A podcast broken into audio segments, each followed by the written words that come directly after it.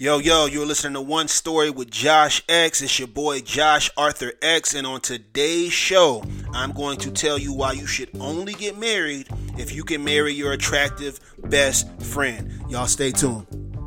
So today's story comes from some drinks uh, that I was having, some drinks that I was having with some coworkers. We're going through an interesting time at work, and uh, after one stage of this interesting time, we decided to go out and have some drinks. Um, like most of the time, I was the youngest guy in the room, and I like that. I like hanging around with younger guys uh, for the same reason that I like hanging around with older guys, just because I am addicted to either gaining or sharing knowledge.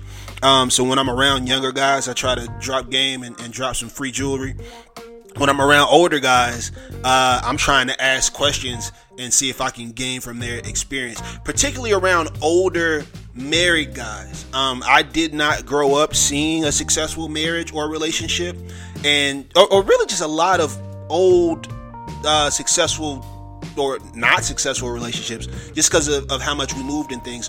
So when I get around married men, uh, inevitably I'm gonna ask a question about you know what it's like to be married, uh, how to have a successful marriage, just because these are things that are important to me. So I'm having drinks uh, with these guys from work, and I start asking my married questions. And what I asked was one, do you enjoy being married? Two, what would be your tip for staying married? And three, how much do you think that attractiveness uh, plays a, a factor in whether a marriage is successful?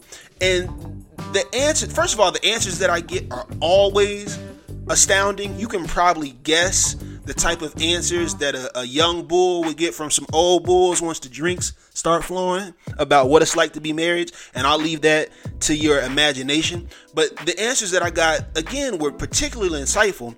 And the number one thing, it was a group of three guys that they said is you have to marry your best friend.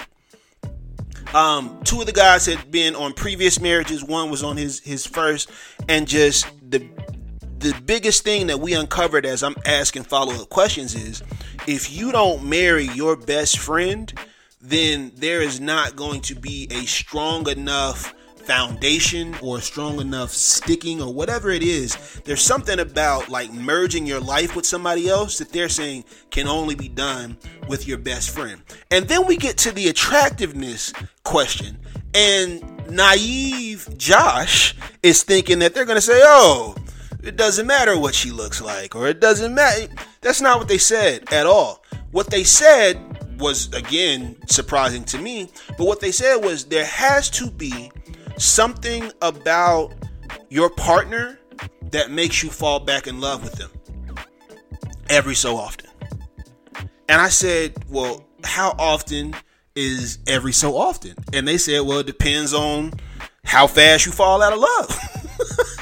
And you know, we, we had a chuckle about that. But it's it's a couple lessons that I feel like we can pull from this that are gonna make lives happier, and we'll go ahead and dive into them.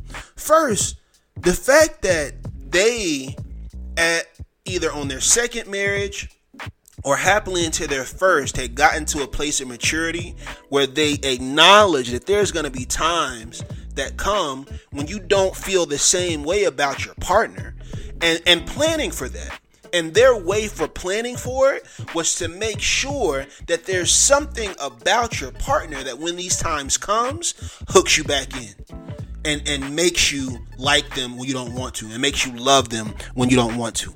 And that could be a number of different things and that to me I didn't say this to them but I'm saying it to you kind of redefines what attractive could be, right? If attractive is something that no matter how distant or separated or upset you are with somebody, that thing about them makes you like them or love them even when you don't want to, that's attractive, right?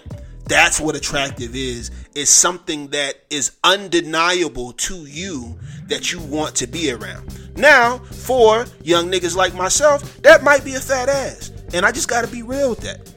But there are also other things, especially depending on an individual's experiences, histories, emotion, and intellect, that will make somebody want to be around somebody even when they don't want to.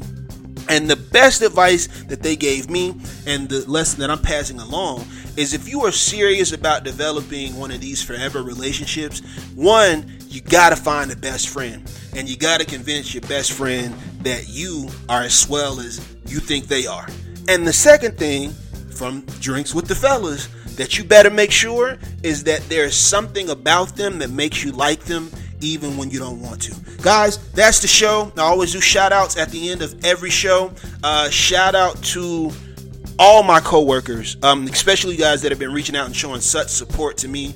Uh, it's a crazy time right now, but we're gonna make it through it. Listen, I do the show for two reasons. One, because I want to bless somebody, and two, because I grow every time I do a show. I grow with every episode.